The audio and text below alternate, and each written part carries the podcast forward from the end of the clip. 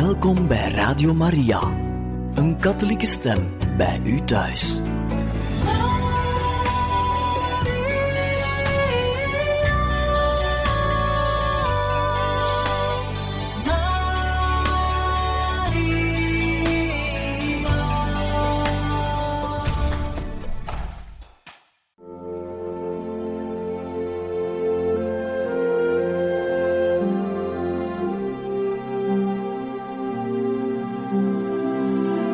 Beste luisteraars van Radio Maria, welkom bij het programma Catechismus.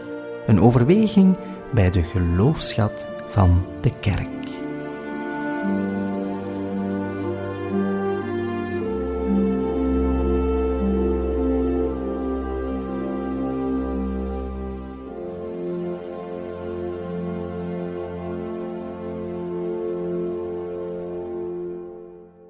Welkom beste luisteraars in het programma Catechismus. Ook vandaag kan u verder luisteren naar de catechese-reeks gebracht door pater Michel Copin over zending vanuit de Heilige Schrift.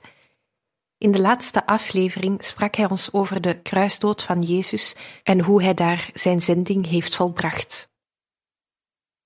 In een volgende passage daagt een nieuw licht op. En de vereistes van Jezus die uiteindelijk leidt naar de zending van de apostelen. We gaan terug even kijken bij Matthäus, namelijk het, het hoofdstuk 28, de eerste versen. De sabbat was voorbij. De volgende dag gingen Maria uit Magdala en de andere Maria bij het graf kijken. Het was nog vroeg. De zon kwam net op. Opeens was er een grote aardbeving. Er kwam een engel van, van de Heer uit de hemel naar beneden. Hij rolde de steen van het graf weg en ging erop zitten. Hij leek op het stralende licht van de bliksem, en zijn kleren waren zo wit als sneeuw. De soldaten die het graf moesten bewaken, beefden van angst en vielen op de grond. Het leek alsof ze dood waren.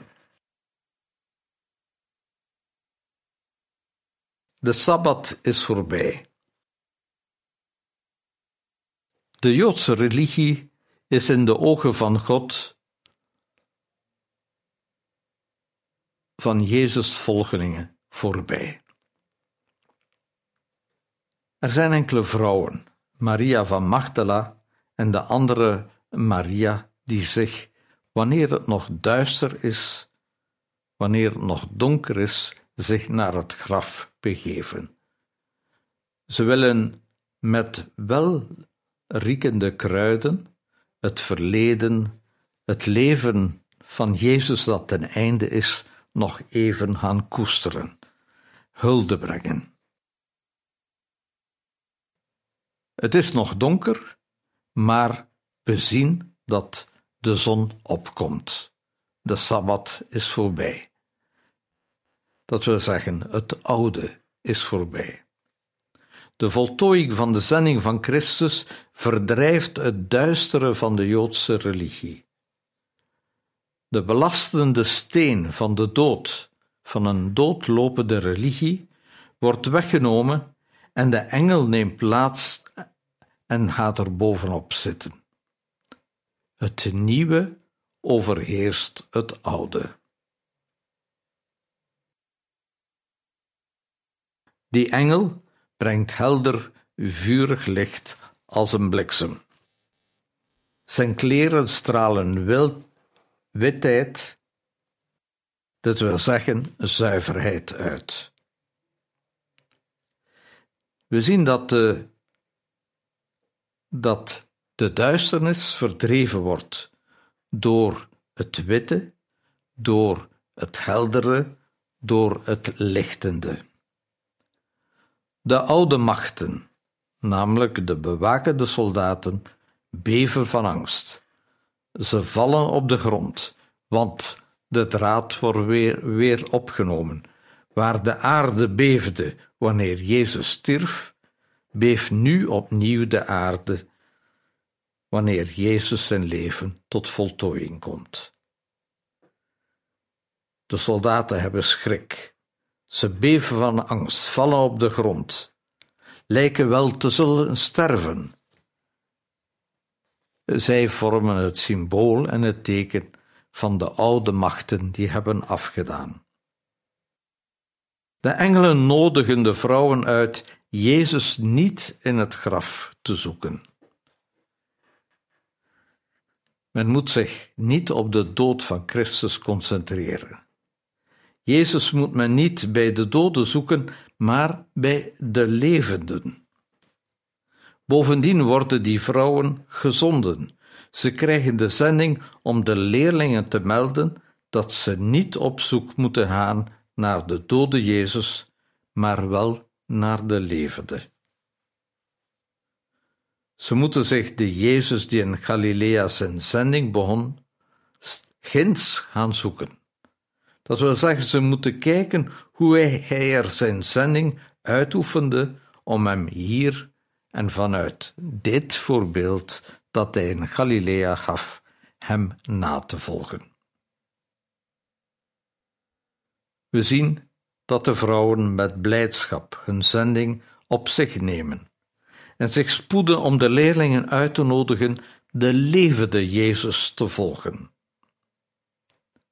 Onderweg krijgen ze van diezelfde Jezus nog eens dezelfde zending.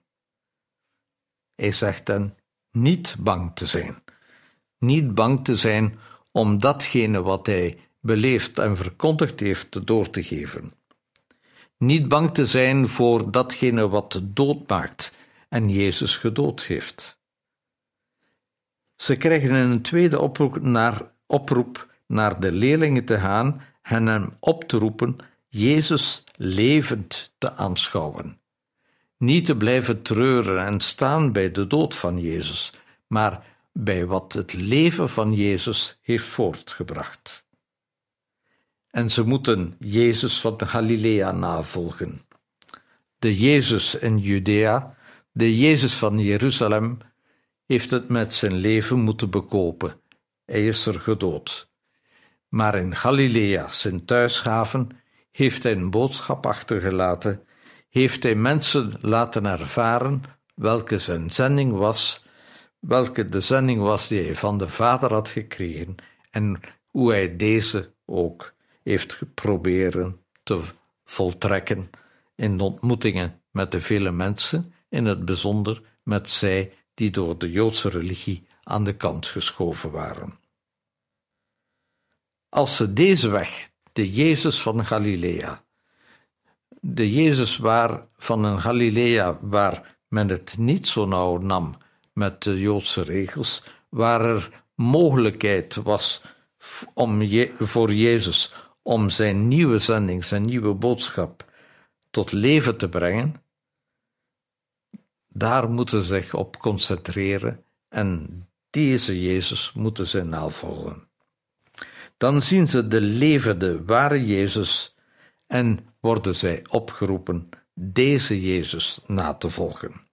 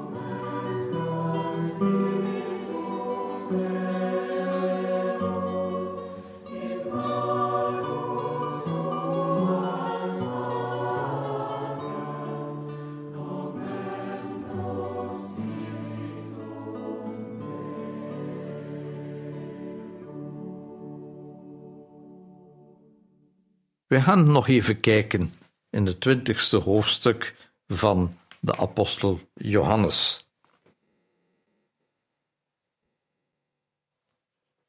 Maria bleef huilend bij het graf staan. En terwijl ze huilde, keek ze naar binnen in het graf. Daar zag ze twee engelen in witte kleren. De engelen zaten op de plaats waar het lichaam van Jezus gelegen had.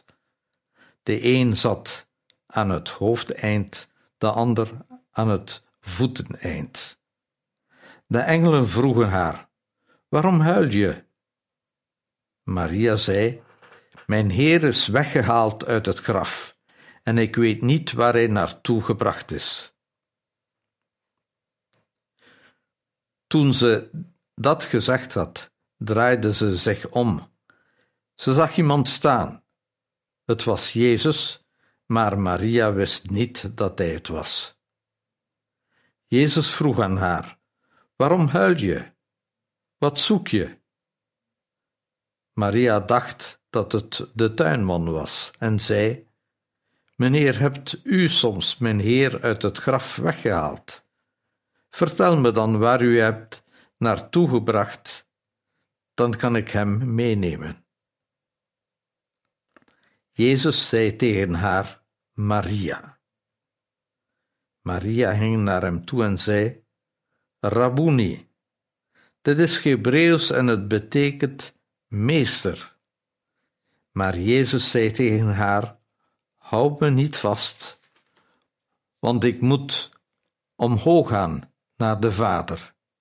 En jij moet aan mijn vrienden gaan vertellen dat ik gezegd heb: Ik ga omhoog naar mijn Vader, die ook jullie Vader is.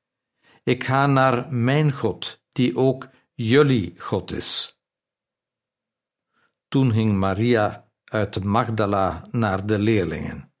Ze zei tegen hen: Ik heb de Heer gezien. En ze vertelde alles wat Jezus tegen haar gezegd had.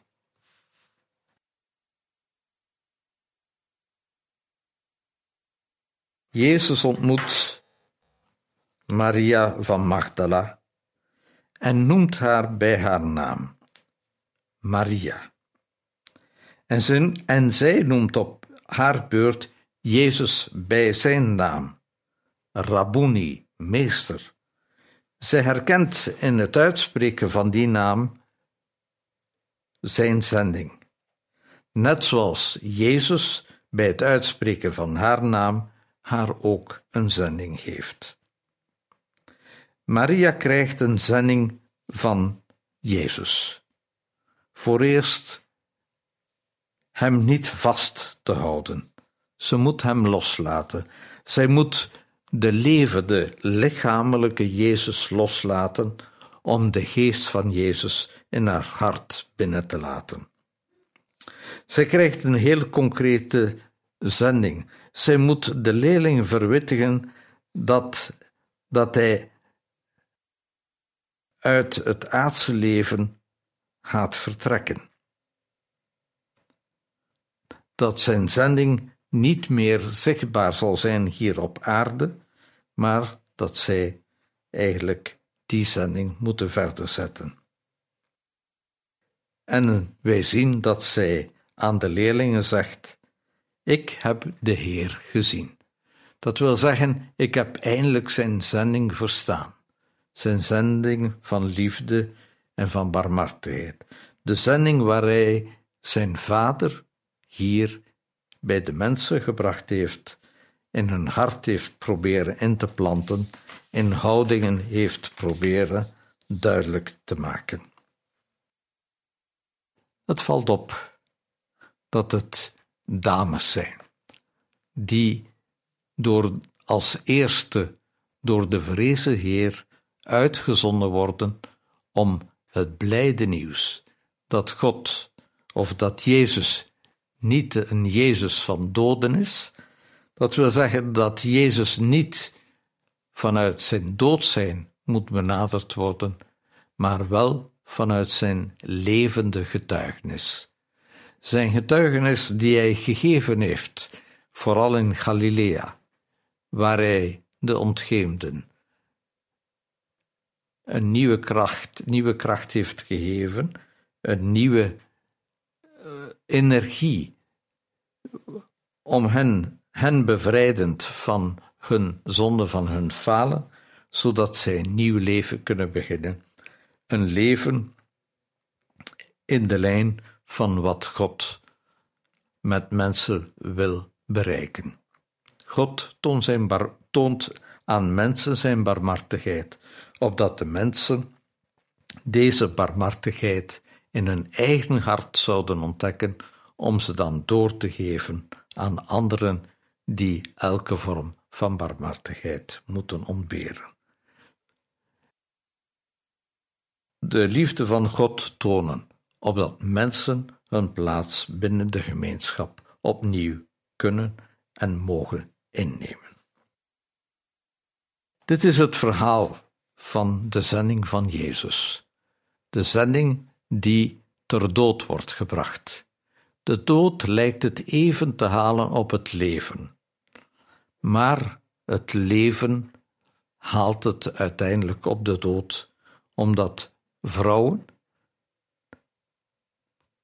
het leven en de zending van Jezus begrijpen, omdat zij niet blijven staan bij het droevige lot van de dood van Jezus, maar weten dat hij kan doorleven omdat hij zelf doorheen hun hart blijft leven en doorheen hun hart blijft liefde schenken aan de mensen die zij zullen ontmoeten. Het zijn de vrouwen die de eerste, de eerste aankondiging zullen uitvoeren van dat Jezus uit de doden is verrezen. Dat we Hem niet bij de doden moeten gaan zoeken, maar wel bij de levenden, omdat wie Jezus volgt steeds tot leven komt. Beste luisteraars, we willen deze bijdrage afsluiten met een gebed. Wie van mensen houdt, die lijdt eraan. Hij beeft en walgt, zweet bloed en tranen in zijn hart. Alsjeblieft, God, bid hij dan. Als kan, laat dit voorbij gaan. Maar ik zal van ze blijven houden. Uw wil zal geschieden. Wat is daar verkeerd aan? Ik vind geen schuld in deze mens. Wat is er dan verkeerd? Dat hij anders is, beter? Leven de aanklacht voor onze bange klein menselijkheid? Dat hij onrustig maakt? Zie daar de mens. Zo'n mens weegt, neemt zijn kruis en gaat zijn weg en sterft aan het kruis.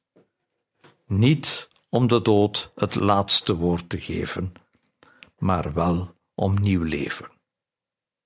Heer, wij danken u dat wij ook vandaag nog dit nieuwe leven, ondanks veel tekenen van dood, dat wij dat nieuwe leven dat jij, waartoe jij gezonden werd door de Vader, dat jij dit leven hier nog altijd concreet aanwezig tot leven oproept in deze wereld. Amen.